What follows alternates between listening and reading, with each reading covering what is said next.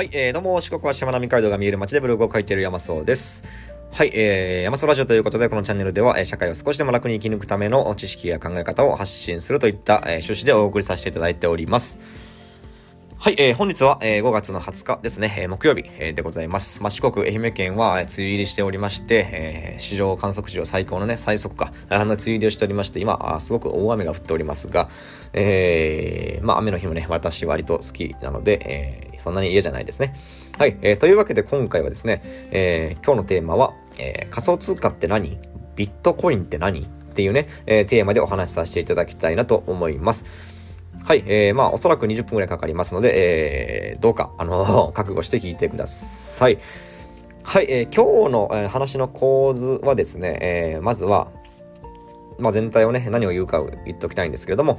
まずはね、仮想通貨って何っていう話をします。で、その後、ビットコインって何っていうお話をさせていただいて、えー、3つ目、ブロックチェーンって何っていうね、そういうお話をさせていただきたいなというふうに思っております。まあ、この3部構成ですね、えー、今日はお話しさせていただきたいと思っております。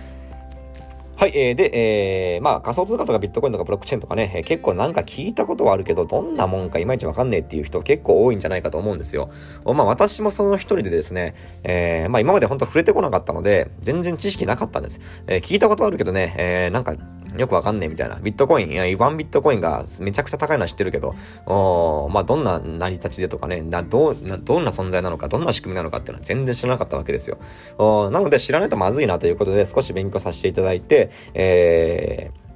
ー、まあ、そのことをね、今回あのアウトプットさせていただこうかなっていう感じでございます。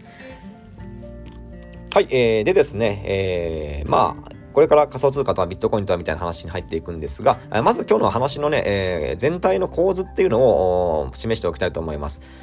で、えー、まあ、ブロックチェーン、仮想通貨、ビットコインっていう、まあ、3つのワードが出てくるんですけれども、おまあ、大枠、一番外枠としてブロックチェーンっていうのがあって、そのブロックチェーンの中に仮想通貨っていうのがあって、えー、その仮想通貨の中、ね、仮想通貨の一部としてビットコインがある。うん、まあ、そんな感じの構図ですね。えー、まあ、要するにビットコインっていうのは仮想通貨の一部で、えー、ブロックチェーンっていうのはその仮想通貨を守るためのシステムだよみたいな、まあ、そんな感じのお話ですね。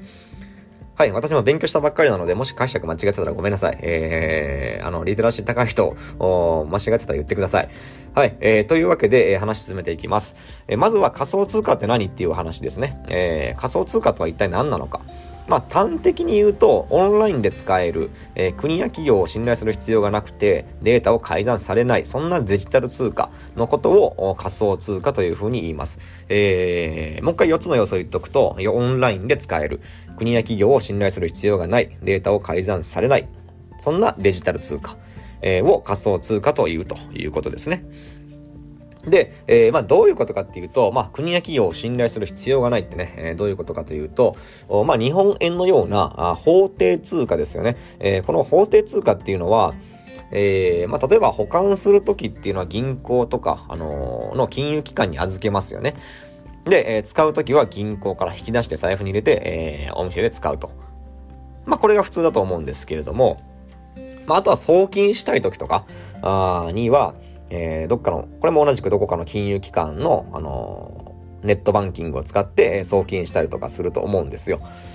で、このなぜ金融機関とかを通すかというと、えー、その機関があなたのお金の動きをしっかり管理してくれてるからなんですよね。まあ、しかしながらですね、この現金のような法定通貨っていうのは、えー、例えば国が大量にお金を発行して起こるハイパーインフレであるとか、えー、の状態、まあ、国の状態によって価値がなくなっちゃう。えー、紙幣がね、ただの紙切れになっちゃう。メモ用紙と同じ価値になっちゃうみたいな、えー、そんなリスクがあるわけですよ。で、えー、さらにですね、その金融機関の都合で預金封鎖あっていうものが起きたりすると、えー、あなたの、ね、銀行に預けたお金が突然引き出せなくなっちゃうみたいな、えー、まあそういうリスクがあるわけですよね。で、えー、そのような国や企業に管理を依存することによるリスクがなくなるっていうのが一つ仮想通貨のいいところっていうわけでございます。はい。えー、で、仮想通貨の要素、データを改ざんされないっていう、改ざんされないっていうね、え、さっき言いましたが、どういうことかというとですね、えー、まあ、仮想通貨っていうのはブロックチェーンっていう仕組みで守られています。えー、このブロックチェーンは、あの、第3部のところで詳しく話しますけれども、えー、まあ、要するに、あの、ブロックチェーンって言うと、簡単に言うとデータがね、ずっと取引データが繋がってきてるので、えー、データ改ざんをすると辻褄が合わなくなっちゃったりしますし、えー、まあ、それをね、みんなで管理してるから不正ができない環境にあるよということでございます。まあ、これはね、詳しくは後ほど説明しますと。はい。えー、で、ちなみになんですけど、この仮想通貨っていうのは法律上の正式名称は暗号資産と言いまして、えー、まあ仮想通貨イコール暗号資産というふうに捉えていただければ、あ OK かなと思います。えー、まあただこの先の話では、えっ、ー、と、まあ仮想通貨は仮想通貨というふうに、えー、呼びたいと思います。はい。えー、では第2部ですね。えー、ビットコインって何っていう話なんですが、えー、まあ、冒頭でも言った通り、ビットコインっていうのは仮想通貨の一部ですね。えー、まあ、一番有名なやつがビットコインであると。まあ、世界にはね、様々な、えー、通貨があります。まあ、最強なのがドルですよね。その次に強いのが元とかね。えー、他にも日本だったら円とか、えー、様々な通貨っていうのは世界にはありますけれども、えー、まあ、ビットコインっていうのはいわば世界共通の通貨ですね。えー、世界共通単位みたいな、まあ、そんな感じでございます。はい。えー、で、ビットコインがね、なぜ生まれたのか。えー、これは、まあ、さっきも言ったんですけど、現金だったら国や金融機関にね、管理を依存することになりますよね。で、その依存することで、えー、価値暴落であったりとか、えー、そのネットバンキング側、あまあ、機関、金融機関側からしたらそのネットバンキングなどの仕組みを管理するコストとかがすごくたたくさんかかるということで、えー、まあ、これらの問題を解決しようと、リスクもなくてコストもかからないお金があったら最高じゃないかっていうことで生まれたのがビットコインだということです。はい。で、ビットコインの歴史を、まあ、サクッとお話しさせていただくと、まあ、ビットコイン作ったのが、サトシ・ナカモトさんっていう超絶謎な人物です。えー、まあ、本当にこれ誰も存在を知らないのかな？うん、なんか本当に全然どこの誰かもわかんねえみたいな感じらしいんですけれども、まあ、この方が作ったと。で、2008年にこの方がビットコインの論文を発表して、2009年にね、ビットコインが実際に誕生しました。で、2010年に、えー、多分、まあ、このサトシ中本さんだと思うんですけど、1万ビットコインで、えー、ピザ2枚買わしてくれないか、そのピザちょっと2枚1万ビットコインで買わせてくれよって言って、えー、ピザ屋さんが、あ、OK いいですよって言ったのが始まりだそうですね。えー、まあ、今のビッチビットコインの価格、価値っていうのはもう400万超えですから、えー、1万ビットコインでピザ2枚で、えー、えげつない金額ですね。1枚あたりの金額が。今だったら何枚買えるのよって話なんですけれども、えー、まあそんな感じだそうです。ビットコインの歴史っていうのは。で、えー、まあ次がビットコインはね、どこで買ってどう管理するのかっていう話なんですが、えー、まあ、ビットコインは、まあ、仮想通貨取引所で購入することができます。日本円でね。えー、で、この取引所には、まあ、コインチェックやら何やらかんやらいろいろあるんですけれども、えー、まあ、こういうところで買えますよと。で、え、ビットコインを管理する方法なんですが、ビットコインを管理する方法は大きく2つありまして、えー、まあ、仮想通貨取引所のアカウントに預けるということと、えー、もう一つが自分のウォレットアプリに入れておくということです。まあ、この管理方法っていうのは、あの、まあ、現金とや似てますね。えー、てか同じですね。えー、仮想通貨取引所に預けるっていうのは、いわゆる現金で言うと銀行に預ける行為だし、えー、自分のウォレットアプリに預ける、預けるというか入れておくことっていうのは現金で言うと自分の財布に入れることと同じですからね。えー、まあそういった意味では現金と同じような扱いになると。管理方法としてはね。まあただもちろん仮想通貨っていうのはデータなので、えー、そのパスワードとかを忘れちゃうとえらいことになります。えー、まあよくね、あのー、なんだろう、どっか LINE, LINE とかでもいいんですけど、その、ログインするのにパスワード忘れて入れなくなっちゃったみたいなことって多分よくあると思うんですよ。まあこれと似たような感じで、えー、これもパスワード忘れちゃうと偉いことになります。えー、まあ取引所なら、あの取引所もね、あなたのパスワード管理してるので、えー、まあ忘れたとしても、まあよくある、あのー、パスワード再設定っていうのが、まあいろいろ認証した結果できるんですけれども、自分のウォレットトアプリに、あのー、格納してる場合、えー、収納してる場合は、そのウォレットアプリのパスワードって自分しか知らないので、えー、忘れたらね、永遠に引き出せなくなります。まあ中には、その数百円、数百億円分のビットコインを自分のウォレットに入れといて、で、えー、そのパスワード、鍵をなくしちゃったと。で、引き出せなくなっちゃったっていう事例もあるそうですね。恐ろしいですね。えー、まあ、あの、パスワードの管理っていうのはしっかりやりましょうということです。はい、えー、まあもしかしたらここでね、少し疑問に思うかもしれないのが、えー、じゃあ仮想通貨って一体電子マネーと何が違うのっていう話です。まあ確かにね、電子マネーもあの、データ上のもんだし、ね、えー、なんか仮想通貨と同じような感じなんじゃないのっていう思うと思うんですよ。まあ確かにそうだなって思うんですけど、まあ、簡単に言うとですね、えー、電子マネーは企業管理。ビットコインなど仮想通貨はみんなで管理。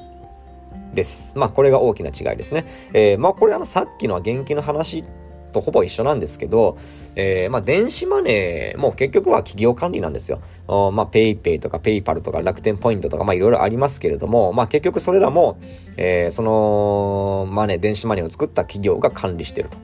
いうことです。えー、まあ、なので、例えばその企業、管理企業が倒産しちゃったりすると、そのポイント、お金も消えちゃうかもしれませんし、えー、その企業がね、不正したりすると、その影響をもろに受けると。うん、えー、いうことですよね。えー、それに対して、えー、仮想通貨、まあ、今回でいうところのビットコインは、えー、みんなでね、管理しているので、えー、まあ、このみんなっていうのは、あのー、ビットコインを扱ってるみんなってことですね。えー、まあ、世界中のみんなとかじゃなくて、えビットコインを扱ってる人たちみんなで管理してるので、えまあ、例えば誰かの PC が、え動かなくなった、壊れた、まあ、要は企業でいうところの倒産しちゃったっていう状態になったとしても、他の管理者がね、たくさんいるので全く問題ないですし、えー、さらにあの不正しようもんならみんなで見てるから、えー、タコ殴りに合うということです。えー、みんなで見てるからもう不正もできない状況にあると。えー、いうことですね。えー、まあ、なのでみんなで見てるので、ビットコインっていうのは、まあ、不正も起きにくい、えー、不具合も起きにくいと、まあ、そういう仕組みになってるということでございます。はい、えー、というわけで、えー、第3部ですね、えー、ブロックチェーンって何っていう話なんですけれども、まあ、先ほどからちらちらと、あの、ブロックチェーンっていうワードが出てきていましたが、えー、まあ、ブロックチェーンとは、えー、まず、あのー、簡単に言うと、まあ、データを格納した箱、まあ、つまりブロックを、鎖、チェーンで、えー、数珠つなぎにしたもの。です。はい。えー、まあ、ブロックチェーン私も言葉は聞いたことあったんですけど、全然ね、よく意味っていうのはあまり理解してなかったんですが、まあ、今回でね、えー、ああ、なるほど、こういうことかっていうふうに思いました。えー、まあ、要するにこのデータを格納した段ボールのような箱をですね、えー、まあ、鎖でどんどんどんどん繋いでいくと。まあ、あれですね、あの、列車が繋がってるイメージにすごく近いですね。えー、まあ、お客さんっていうデータを一両一両に何人か載せている。まあ、その箱が、えー、何両も繋がってる。一列にね、繋がってるっていう。まあ、そういう、えー、と状態をイメージしていただくと非常にわかりやすいかなというふうに思います。まあ、列車が繋がってるイメージですね。うん。で、その、えー、まあ、要は列車の一両一両、まあ、要するに箱の一つ一つに、えー、過去の取引データっていうのが、えー、格納されています。で、それらが個別にあるわけじゃなくて、えー、全てが繋がってる、ね、チェーンで繋げられているので、途中の箱のデータを改ざんしたりすると、その後のデータの辻褄が合わなくなるんですよ。まあ、例えば、あの、ある、とある箱に、えー、太郎が花子に10ビットコイン渡しました。えー、太郎はもともと10ビットコイン持ってたから、0ビットコインになりましたっていうデータがね、えー、あるとしましょう。で、えー、その箱の向こう側でのデータっていうのは、太郎の持ちビットコインは0になってるはずなんですけれども、例えばこの太郎が花子に10ビットコイン渡したっていうデータを改ざんしてないことにしてしまうと、その後の辻褄が合わないですよね。えー、もともと太郎くんが10ビットコイン持ってて、えー、何もしてないのにゼロになってるじゃないかみたいな。まあそういうことで、えー、おかしいぞってなるわけです。うん。で、えー、ならばね、えー、改ざんした箱の後ろの箱も全て改ざんして辻褄が合うように改ざんすりゃいいじゃねえかっていう思うかもしれませんが、えー、まあこういったデータ変更っていうのは、えー、ビットコインを取り扱うみんなの、えー、51%以上の承認が必要ならしいですね。えー、まあ、要するに過半数以上の承認がないと変更が効かないと、変更させてくれないと、おまあ、いうことです。まあ、なんか国会みたいな感じですね。えー、まあ、要するに、なんかこう、データをあの変更しようと思ったら、みんなが見てて、そのみんなのうちの半分以上の承認がいると。で、何か悪さしようと思う、思うもんなら、えー、さっき言った通りタコ殴りに合うってことですね。お前何やってんだそんなこと許されるわけねえだろ、みたいなね、えー、感じで。タコ殴りに合うわけです。はい。えー、まあそんなこんなで、えっ、ー、と、まあビットコイン、まあこのブロックチェーンっていう仕組みによって、えー、不正も起こりにくいという仕組みになっているというわけで、えー、ございます。はい、えー、だったらですね、ここで少し疑問に思うかもしれないのが、えー、ブロックチェーンが繋がった箱なんだったら、誰がどうやって新しい箱を繋ぐのと。まあ、先頭車両のその前のその先頭車両のさらに前に、えー、誰が列車つなぐのっていうね、お話なんですけれども、おまあ、例えばね、えー、誰かが太郎くんに10ビットコインを送りたいよと、えー、言ったとしましょう。で、えー、そうやって言った人が現れたら、えー、そのデータ、ね、太郎くんが、えー、まあ、誰かに10ビットコインを、あ、間違えた。誰かが太郎くんに10ビットコインを送るっていうデータが、えー、新しい箱が用意されて、そこに格納されます。で、えー、その格納された後で、ビットコイン側から超絶難しい問題が出題されて、えー、まあ、それをね、一番早く解いた人が、その先頭車両のさらに前に、新しい列車をつなぐことができる権利を得られるということです。はい。えー、で、その、あのー、問題を解くためにね、えー、相当な量の PC をずらーっと並べて、えー、その大量の PC たちにわさわさわさとこう計算させてる、えー、わけです。えー、まあ、なので、えっ、ー、と、個人の PC1 台とか、家のノートパソコン1台ではもう全く歯が立ちません。えー、なので個人でこれをやろうと思うのはもう無謀です。はい。えー、まあ、あの、組織だってね、えー、やらなきゃいけないっていうことですね。まあ、個人でも、そのク、クソほど大量なパソコン用意できるなら、まあ、いいかもしれないですけど、ね、スーパーコンピューターみたいな。うん、まあ、でもそれは現実的に不可能だと思うので、えー、まあ、なかなか個人では太刀打ちできないと。はい。えー、でですね、この一番早く解いた人っていうのが、まあ、先頭車両に、の、さらに前にね、列車をつなぐ権利を得られるんですけれども、で、その列車をつなぐときに、他の人がそれをチェックします。えー、みんながね、おお前もうできたのか早い、すごいな、みたいな、よっしゃ、チェックしてあげるよ、みたいな感じで、えー、チェックして、で、それでみんなが、オッケー、いいね、それで大丈夫よってなったら、あの、新しい電車がガッシャンこと、先頭車両につながるわけでございます。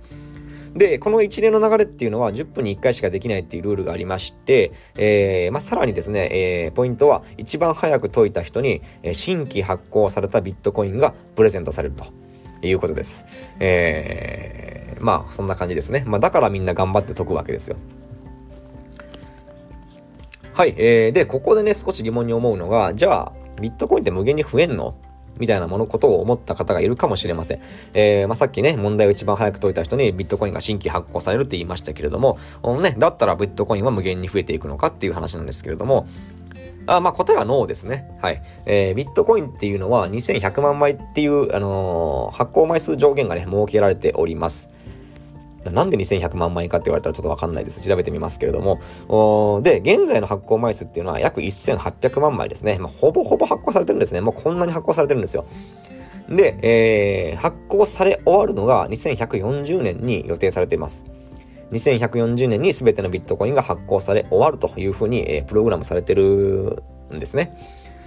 で、えー、まあこのビットコインの結末としては、えー、発行が終わったら一気に売りに出されて価格が大暴落して終わっちゃうっていう、まあ、寂しい結末とか、えー、あとは、あのー、日常的にね、2140年でも120年後ですから、えー、そんな120年後になったら多分相当技術も進化してるだろうし、えー、世の中もかなり変わってると思うんですけど、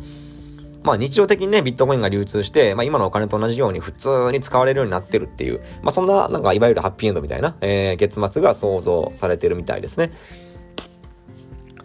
はい、えー、まあどうなっていくんでしょうかちょっとわかんないですけれども、まあ、120年後には全ての発行が終わると、えー、いうことですね。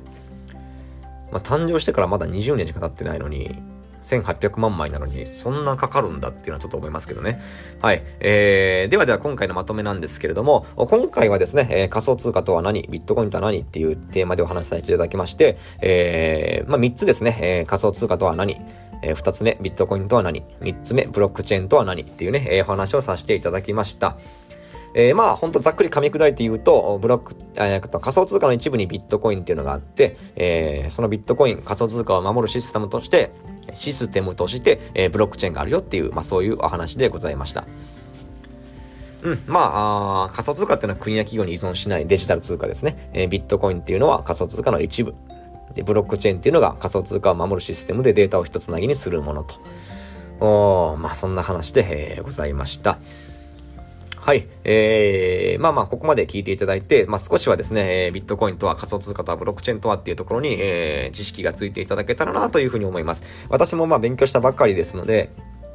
ばかりですので、えー、ばかりですので、えー、まあ、至らない点がかなりあると思うんですけれども、おまあ、もしね、えー、いや、あなたの言ってることこれ違うよとか、えー、ちょっとおかしいよっていうところがあればですね、ぜひぜひ、あの、教えていただきたいなというふうに思います。そうしていただいた方が私もすごくありがたいので、えー、厳しいお言葉も、お待っておりますし、えー、皆さんの勉強になったら良いかなというふうにも思っております。はい、えー、というわけで、えー、今回は以上になります。そんじゃあまたね。